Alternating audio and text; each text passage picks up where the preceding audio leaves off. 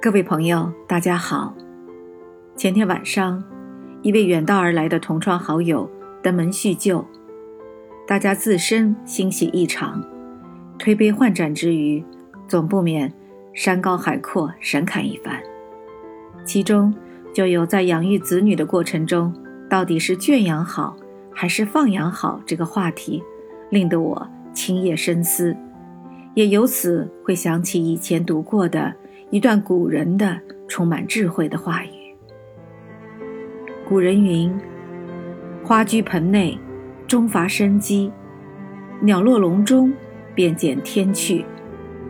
不若山间花鸟，错集成文，翱翔自若，自是悠然会心。”这意思是说，花卉被栽种在花盆里，便显得缺乏自然生机。飞鸟关进鸟笼中，便会少了天然真趣。这种花市里的花和笼中的鸟，无论如何，都不如山野里的野花和野鸟那样艳丽自在。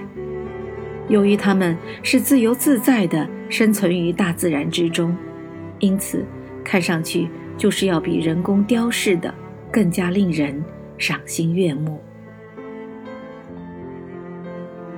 是啊，温室里的盆花，即便开得再艳再美，但却经不起房外的风吹雨打；金丝笼中的鸟儿，鸣唱的再婉转动听，可却无法翱翔蓝天，因为它们被人圈养异化，失去了天生的自然环境，也因此渐渐失去了天性和纯美。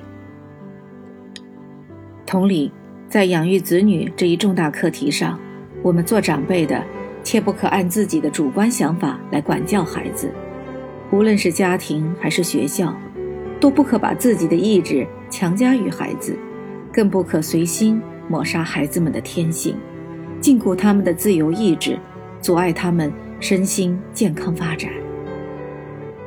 据我多年的经验和观察，大多数放养的孩子天性不明，生动活泼，皮坚肉厚。心脏强大，经得起风吹雨打，应对困难和复杂环境的能力，也显然要比那些圈养的温室里的花朵强得多。毫无疑问，这些放养的孩子长大后有出息的也比较多，而那些圈养的乖乖宝宝，有不少可能将来都有问题。表面上看去，那是父辈疼爱孩子。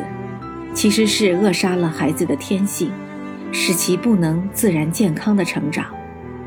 更要不得的是，有的父辈却想将孩子塑造成自己想成为的人，或者成为自己的翻版，真是糊涂啊！请想一想，在这样的环境下成长的孩子，怎能成为有用的人才呢？所以啊，我赞成家庭和社会都应将孩子们。当做山野间的花草和飞鸟，把它们放在大自然的环境里养育，使它们每一个的天性都充分发展、茁壮成长，经风雨、见世面，成长为国家和人类的有用人才。朋友们，请记住，温室里的花朵经不起风吹雨打。我是燕平，清河漫谈，我们下次再见。